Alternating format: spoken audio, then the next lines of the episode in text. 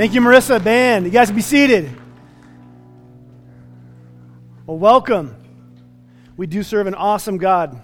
Thank you, Ben. And we prayed this morning that he would speak clearly to us. I believe that God has something for us today. He had something for me in this passage. We are in the book of James, and if you are just joining us as a guest, this is a very interesting book of the Bible we're going through. James gives it to us straightforward. He doesn't mince words. He doesn't make it nice. And we've had some difficult passages the past few weeks. I would encourage you to go back and listen to kind of where we've been. But this week is an easy slam dunk. Finally, we get something easy. Because this week is just about this small little idea called God's will. So already it's going to just be an easy one. Now, what is the will of God? What is this God's will? You know, when I was a young kid, God's will was this burden I carried. I believe God's will was this dot. And I had to hit it exactly. And if I deviated at all in my life, I was out of his will. And so it was a big deal to me when I was 18 and I'm choosing a college. What if I choose the wrong one? You know, will I marry the right woman? I mean, that's a big one. You got to hit that dot. And what if the woman that I'm supposed to marry ends up making a bad decision and goes to a different college? What if my wife messes up my life by marrying someone else? Like, I'm already preemptively at 18, like, no, don't ruin it for me. Because God's will was a dot. I had to hit it perfectly, and so did she, and so did everything. And if you don't, you're just out of it. God's will is hard stuff. How do we discern God's will? How do we discern God's plan for us? And the harder part, what about when his plan and our plan seem to be at odds with one another? What about those times? Well, what we want to do and what he might have for us are going in two separate directions. You know, there's always this tension between what God's plan is and what my plan is. Contemporary poet Aubrey Drake Graham weighs in on this in his poem about God's plan. He says, I can't even do it on my own. This is a modern issue as well. So how do we find God's will? How do you find it? How do you know it? Well, there's a skier named Phil, and he was supposed to meet his friends early Sunday morning to get the first tracks and the fresh powder. But Phil didn't show up on time. In fact, 2 hours later, Phil finally arrives, and his friends say, what took you so long? And he said, well, it's Sunday morning. I couldn't decide whether God wanted me to go to church or go skiing. So I tossed a coin and figured God would make it clear to me. I go to church if it's heads, and if it's tails, then I go skiing. And they said, well, that's not bad. Why did it take you 2 hours? Well, I had to toss the coin 528 times to get tails. But he finally made it clear I should be here. This tension of God's plan and my plan and how they interact and how they intersect. Today we're talking about God's will for our lives and our strategies, our plans, our schedules, our priorities. And below it all, below all our plans, below all that we see in life, the question, how much do you trust God with your future? How much do you trust God with your past and present? How much do you ask God about the decisions you should make? How big of a presence does he have in your daily life? And am I going through my life on my plan or his plan? It's no small question, but this is a question we easily overlook every day. Like, how often do we pause and say, God, what do you want from me today? What do you want as I look forward to my future tomorrow? God, what do you have for my family? How do you want to lead our family? God, what do you have for my business? How would you want me to lead this business? And what about the plans that we've already made? You know, we all have plans that are already set in motion. You ever made plans, big plans, and you realize you never asked God, oh no, God, can you come just put a stamp on this? I just want to know you agree with all that I've been doing. There's this tension between our plans and his plans. And sometimes we have a sense or understanding of what God would want for us. And yet we choose something else. I would guess most of the time, though, we go through life making decisions and making plans without much of a thought of what he would have for us. And James talks about both of these two sides in today's passage. James 4:13-17 is going to be on the screens. You can read along with me. Now listen, you who say, today or tomorrow we will go to this or that city, spend a year there, carry on business, and make money. Why, You don't even know what will happen to you tomorrow. And what is your life? You're a mist that appears for a little while and then vanishes. Instead, you ought to say, if it's the Lord's will, we will live and do this or do that. As it is, you boast in your arrogant schemes, and all such boasting is evil. If anyone then knows the good they ought to do and doesn't do it, it's a sin for them. Oh, James, in his typical James fashion, he just hits it straight on. Now listen, you who say today or tomorrow we should go to this city or that and spend a year there, carry on business and make money. Now the temptation right here is to think that James is saying, don't make plans. Don't plan ahead. For some of your personality types, you're like, that I can get on board with that. I like that. And others of you are already a little bit panicked. Wait, what? Put away my calendar? My day timer, if we still have those? Actual paper? Put away my schedule? My lists? Listen, James is not speaking against making a calendar or making plans or against those personalities that do that naturally. What's he getting at here? He's talking about a heart issue, not a planning issue. He's talking about the way that we view our life and our plans and the way that we view God's plans and the way that we view his interaction with us. He says, you don't even know what's going to happen tomorrow. He asks, what is your life? You're a mist that appears for a little while and then vanishes. Proverbs 27:1 echoes this. Don't boast about tomorrow, for you don't even know what today's going to bring. There's this warning that we don't know. There's an uncertainty, a mist that appears and then vanishes. This isn't a heavy fog. We've all seen that fog that's been around lately that just settles in. It's not talking about a heavy fog. This is that breath in the morning when it's crisp and it's cold and you walk out and you breathe, and it's there for a moment, and then it's gone. Our lives are a vapor. In the grand scheme of things, in the light of eternity, let alone human history, we are here for just a breath. And not only that, but our moods and our health and our happiness, everything about our life is so fragile, isn't it? That phone that you have in your pocket or in your purse, we are one call away from our life changing. Life is fragile. And some of you have gotten those calls, haven't you? And you pick up the phone and nothing's the same afterwards. This isn't grounds to worry. This is a reminder of reality. Humanity, see, we love to view our lives as settled and concrete. We're safe. Our future plans are looking good. Our accounts bring us security. Our plans are solid. And through the course of a life where we begin to stand on these things, we begin to place our faith in our own selves. Faith in our own future, faith in our own plans. And this is what James is talking about. Because see, I'm making my plans for my life as if I know what tomorrow's going to bring. When in reality, compared to eternity, my life is so short and so fragile, and I don't even know what this afternoon is going to bring. But God's eternal. God is all-knowing. God is a firm foundation. God knows what is in tomorrow. He already knows. And he has the strength for tomorrow waiting for you then, not now. So if I'm going to place my faith either in my own self or my own plans or in the God who knows all that comes, it's an easy decision. When we put it that way, it's easy. But we forget, don't we? We wake up on Monday and we have to start going through our calendar and our plans, and we forget to include him, invite him, to ask him to jump on board with his plan. And so James goes on and he talks about the flip side now. Instead, you ought to say, if it's the Lord's will, we will live and do this and that. If it's the Lord's will, if God desires it, then we will do it. This is a statement of faith. My life is in his hands, and if he desires it, then I will do it, and it will be. This isn't someone who refuses to make plans. This isn't that guy who goes, hey man, I'm not going to plan anything. It's all in God's hands. That's not what he's talking about. It's a heart issue, not a planning issue. This is the person who's striving to find God's plan and follow it. And maybe you've known someone like this. Maybe you've known someone who walks the talk on these kind of things, who has an idea that my time is actually God's time. My life is God's life. And it's so challenging and inspiring when you meet these people. And one of them for me is Steve White. Many of you might have known Steve White. He's a great businessman.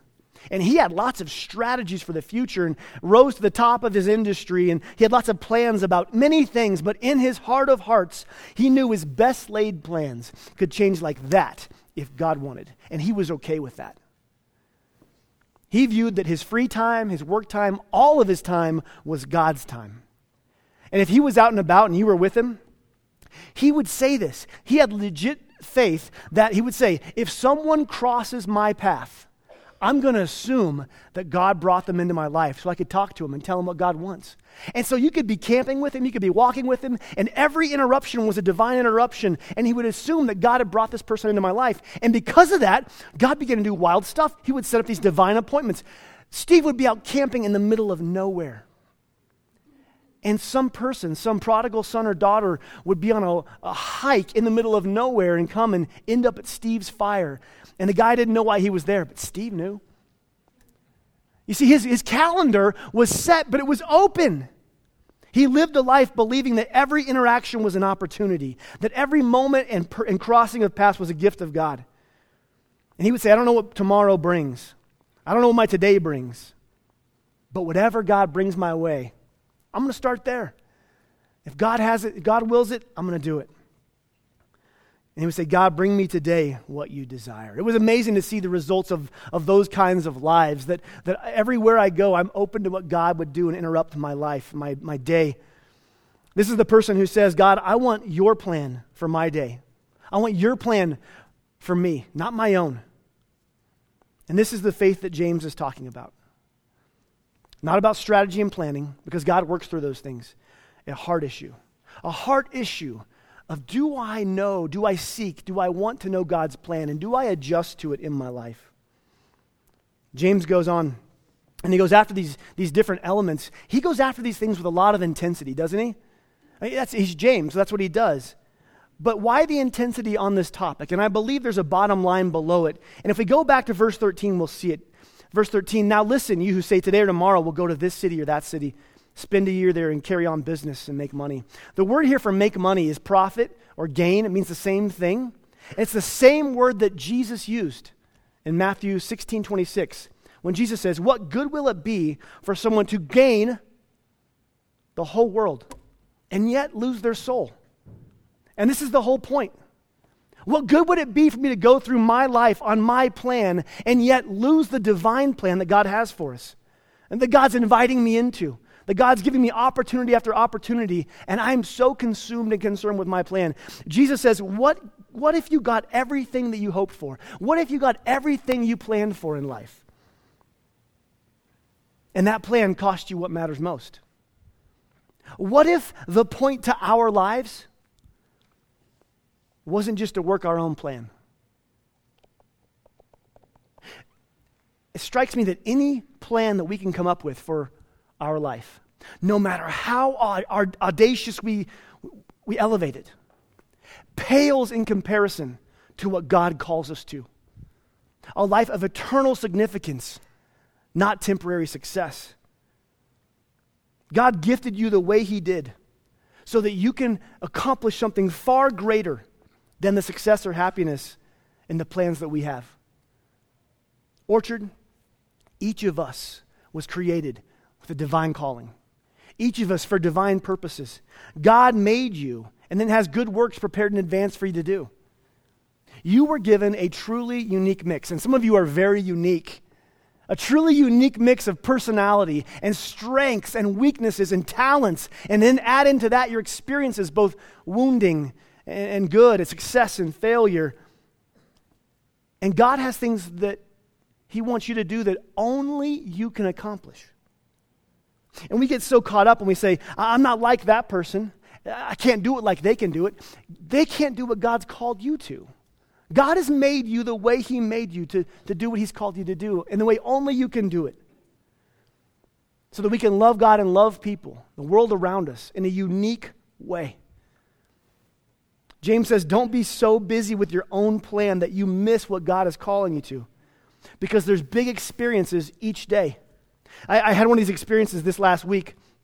I was in Glenwood at a coffee shop, and then I packed up, and I was walking up Grand, working on the message, and I had my earbuds in, and I was listening to James, just listening to the text, kind of going through it.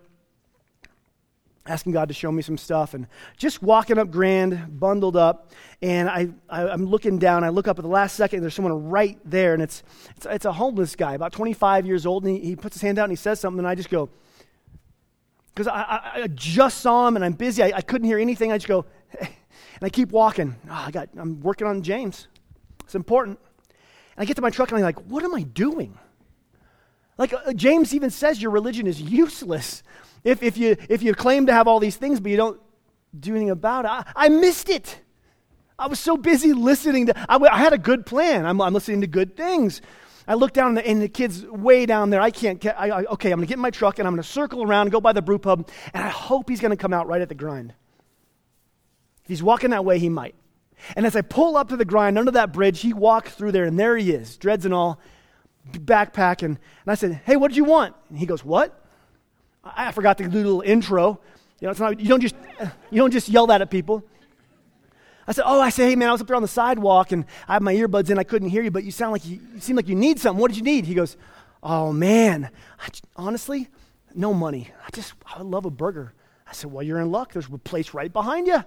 Let me park this thing, which you know how long that takes. Let me park this thing and I'll meet you back here. So I meet him. His name is Christian. All Christian wanted was a burger. We walk in and I said, man, you get whatever you want. Just get whatever you want. And get a bunch of it. He's no, I just want one. Just one's fine. I said, okay. And the host said, will you be dining in or will you be eating out? And he said, oh, no. I don't want to make anyone feel uncomfortable in here, so I'm going to eat on the steps. I said, okay. I said, whatever you want, man. I paid for the burger, shook his hand, and I walked away. I felt really good about myself. I mean, I was in my own plan, and then I interrupted it to go do this good thing. And I got Christian a burger, and I walked away like, man, it takes a pretty big Christian to adjust their day. Buy somebody a burger. Fries. And I walked back to my truck and feeling pretty good about my Daniel plan that I had. And God's Spirit began to convict me. Because see, even inside the grind, I was still on my own plan. I had not asked God anything about what he wanted of me in that moment. I felt good because I bought a burger for a guy. And God said, you didn't even ask me what he needed. That son of mine needed much more than a burger. He needed life. You see, I was so busy doing the right thing, I didn't even ask what the God thing was. That's what James is talking about. We get so busy working our plan that we don't ask what his plan would be. I mean, I'm the guy James is talking about. I will go to this restaurant, and I will do this and that, and I will buy this man a burger, and then I will drive home and feel good about myself and have an illustration. It's all working out really well for me until God started to convict me.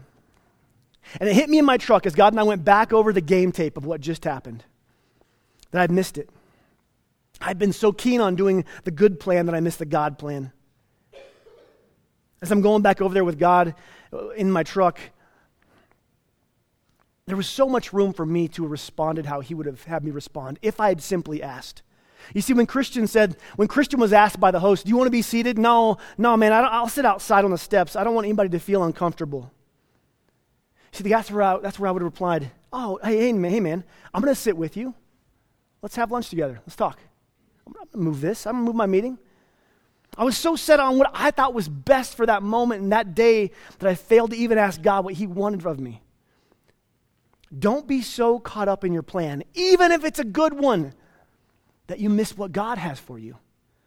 I knew I'd missed the mark on that one, but God's not into condemnation. And so I repent. I just said, I'm sorry. It's a learning moment for me. You see, sometimes you give out a few bucks and a burger. And sometimes God wants you to give them a little more, your time or your attention. And it was a great reminder that God wants to give us real wisdom. His Spirit wants to give us real wisdom. The Bible says, walk with the Spirit. Present, real time. So we can interact with the world around us. God wants to speak to us through his word and through his Spirit so we can speak to others. God wants to work redemption into me so that I can work redemption into the world by loving people. You see, I learned that day again from Christian at the grind that can do the good thing but miss the God thing. That loving God and loving people isn't just about physical needs, the same way it's not just about spiritual needs. On that occasion, on that specific occasion, had I asked God, I would have been sitting down across from a homeless kid in a restaurant. A kid who's worried about others feeling uncomfortable, but I know it's him that feels uncomfortable. And I would have looked Christian in the eye, and I would have listened to his story, and I would have reminded him of his value to God. And I hopefully would have spoke what God would have wanted me to speak to him. You see, God has a beautiful calling on us. He calls us into good things and good works each day. Are we listening? Are we pausing long enough to hear the prompt of the Spirit? Are we just blazing ahead with good intentions? Are we so busy doing life that we ignore what the author of life is calling us to? And that should be the end of the sermon, but there's this strange verse at the end. James goes through all that, and then he adds on this random thing at the end. If anyone then knows the good they ought to do and doesn't do it, it's a sin for them. When I was first reading this seemed like one of those dangling chads, just something that was kind of latched on that I don't know what it means. But at a closer look, it started to make sense. You see, James says in the first section, there are those who are acting outside of God's plan. There are those who are just doing their own thing. And here James speaks to the opposite side. Those who see God's plan, yet refuse to take action. Two sides. One side takes action but does not see God's plan. The other side sees God's plan but refuses to take action. And I just have to ask, which side do you most fall into? Are you one that's kind of, maybe you see what needs to be done sometimes, but it's too awkward or too much trouble? Or are we somebody that just goes through our life working our own plan without thought to God? You know, I'm both. Depending on the situation, I'm guilty of both sides. If anyone knows the good they ought to do and doesn't do it, it's a sin for them. There are moments throughout our day to love God and love people as we see opportunities arise. Some are big, some are small, but we have opportunities to love people tangibly. And the Spirit may prompt your heart, God's Word may show you the way, and at that moment you have an opportunity to speak up, to step up, to take action, to hand out, whatever would be appropriate.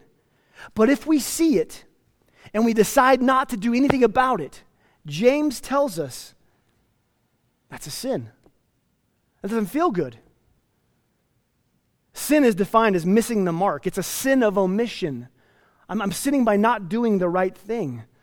And this is a difficult one. Tell me this isn't difficult. I'm automatically thinking, what? There's a whole new area of sin I wasn't even aware of. I've been sinning and didn't even know it. Well, now you know. Many of us didn't consider the sin of doing nothing. But see, God's plan is beautiful because it's seeing, it's faithing, and it's doing. God's kingdom is not built on good intentions, and Jesus didn't ransom your soul by good intentions. God's plan is built on good faith and good works. And if that hits you wrong, go back and listen to the sermon 2 weeks ago. If we claim to have good faith, and yet when we see good works that we could do and we choose not to, James says we miss the mark. But there's something more beautiful than just being afraid of sin. I don't want us to just be afraid of, the sin of omission. There's something beautiful going on. Because see, God calls us into this partnership of walking with Him. He calls us into these big and small things, and if we don't do it, yes, we miss the mark. But we also miss out. We miss out on partnering with Him. And not only do we miss out, but the world around us and the people who He's asked us to love, they miss out when we choose not to engage. This point was driven deep into my heart when I was only 18 years old. I was at a college in Texas, a Bible college. And a revival came through town. Anybody ever been to a good old-fashioned revival? This was a different kind of a revival. We all gathered in the chapel. It was a university setting. We gathered in the big chapel, and these seminary students, only 3 or 4 years older than us, came in, and they got to the front. All the students were there, and he goes, "Hi, I'm from Asbury Seminary. This is the Asbury Seminary revival. Our entire seminary is praying for you right now, just so you know. And the way this is going to go is I'm going to leave this mic here, and I'm going to walk off, and we're just going to see what God does. Thank you."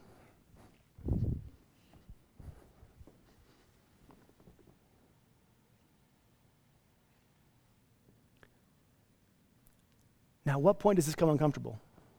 At what point do we all just sit here and go, wow, what did I show up for? I mean, where's the preacher that's going to hold the Bible and pound the table? This is a revival. You can't just leave an open stage and mic and walk off. We are all sitting there, all of us college, university students, just sitting in the awkward silence. And then you know how the crowd starts to kind of fidget? Then that one person gets out a piece of candy, the old grandmother candy with the really loud wrapper. This guy's cleared his throat. I mean, the crowd starts to get restless.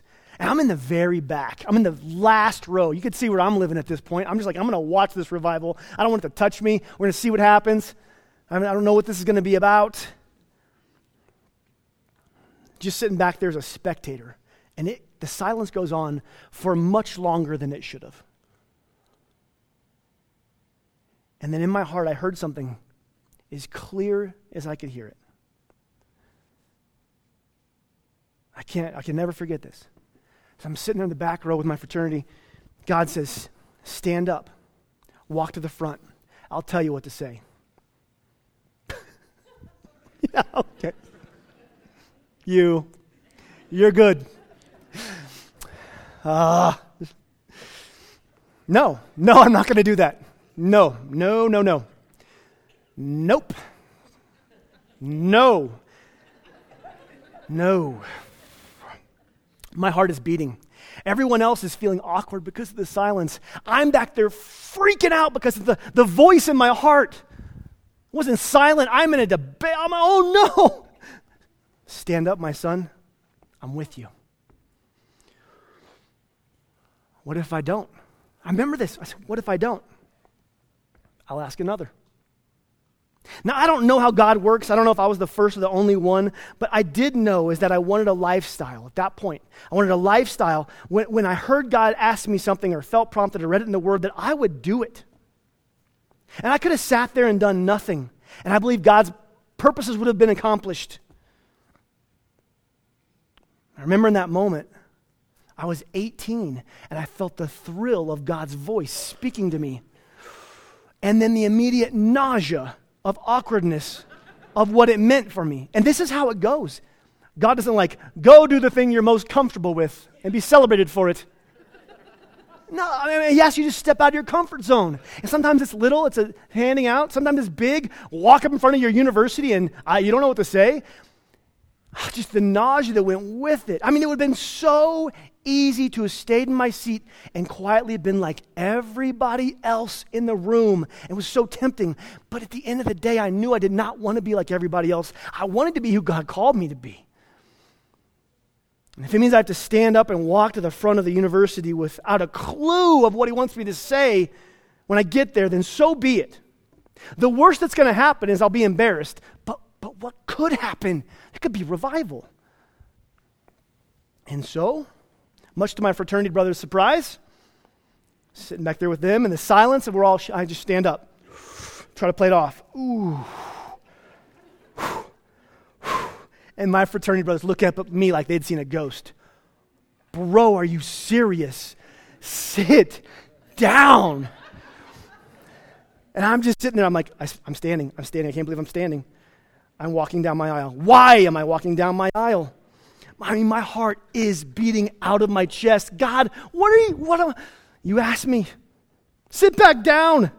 And then I made a tactical error that day that I never make since that day. I never sit in the back anymore because God might ask you to go to the front. Sit right in the front because the tactical error is I have an entire university of aisles to walk down through. I'm walking, and it's dead. So my feet is the loudest sound, my feet and my heart. And everybody, as soon as they see me, and they're like, what's this guy going to, what? I have no idea what's going to happen. I remember it like it was yesterday. It still impacts me deeply. I walk up on stage just like this, the university out in front of me, and I look up.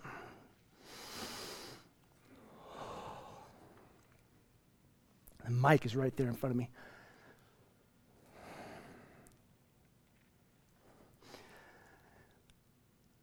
I started to speak. He started to speak. I didn't speak for long. But what happened next could only be experienced, not described. You see, revival fell on us that day in a way that I had never experienced before or since. And many hours later into the night, I sat in my dorm room just in a daze and completely changed forever. This microphone, any microphone you give me, will always be easier than that microphone. He changed me that day. I'm so thankful God took a risk and invited me to be a part of his plan, and I'm so thankful to the 18-year-old Daniel that I walked up there and obeyed him. My faith grew in a way that day that rarely happens. And Orchard, what if revival for us personally and for our area is on the other side of our awkward moments? What if revival with our hearts and within our area is on the other side of saying yes to God? What if he's asking us to stand up and move and we all just stay seated? Because it's easier. It's easier to stay seated in our faith life than to stand up and stand out. I don't know. What if revival is on the other side of saying yes to God? That when we stand up and speak up and risk, we step into his plan. Maybe God's calling you. Maybe you felt it. Maybe you felt a call to something, but man, the cost was so high, it was so hard, it was so awkward. But what's he going to do with your faith on the other side of that? We look at the price of stepping out of our comfort zone and the awkwardness or the fear, and that's a high price tag, sometimes too high. But from the eternal perspective, from the perspective of heaven, every conversation, every fear, each meal given out in love, every redemptive interaction, every risk, every step out, every step up in faith is a small price to pay compared to the surpassing significance of the souls around us and of partnering with our Father. If the awkwardness is the cost of me speaking to someone who might follow Jesus, so be it. If my reputation is the price tag for this conversation about God and bringing redemption, it's worth it 1,000 times over. Because again, I'm here not for my plan, I'm here for God's plan. That the world would know him. And they would know him because we declare him, we speak him, we act when he asks us to, and we love him. We up through our faith. What if revival is on the other side of our yes? What is God asking you in your life to stand up for in obedience? What is God asking you to speak up for in faith? Where is it God's inviting you into his plan? But the cost is high. And maybe you don't know yet, but James makes it clear in this passage. We should have a heart that declares, if God desires it, if God calls it, I will go and do this and I'm on this earth to partner with God for redemption. Father, speak to me. Spirit, prompt me. And Jesus, guide me and give me courage. So the question today is, we all have our plans, and you're living a plan. But did you know that God's calling you to join him? God has the best of intentions for your life, that you would know his son Jesus and be more like Jesus, that you would put the past behind you, find peace and power in the present, and hope for your future. It doesn't matter if it's your family or your business or whatever it could be. God gives wisdom. He has a plan. For some of us, he's asking you to step up, to step into his plan. Because we get so busy doing our thing or the good thing that we miss the God thing. But I'm going to ask you this week to have your radar, your ears on. Because you know what God's will is for your life? To love the Lord your God with all your heart, soul, mind, and strength. And love people as yourself, all people. And so you get to leave this place and go forth. And he calls you into a plan and a purpose he's prepared for you. Orchard, I know you guys. And many of us are just crazy enough to believe him and stand on what he says and place our faith in him. And stand up and take these risks. And may our hearts, may our families, and may our community forever be changed. And Orchard, may we see revival. Jesus, I thank you for your sacrifice. Your plan was completed, your plan of redemption. Thank you for your blood that was shed and your body that was broken, that gives us access to the Father. Thank you for inviting us into your eternal plan. I pray in this moment, Jesus, that you would speak clearly. You would convict us of where we have sinned, but obviously no condemnation in your forgiveness. And I pray, Father, that you would begin to unveil your plans for us. Show us what it means to live a life you call us to. In Jesus' name, amen.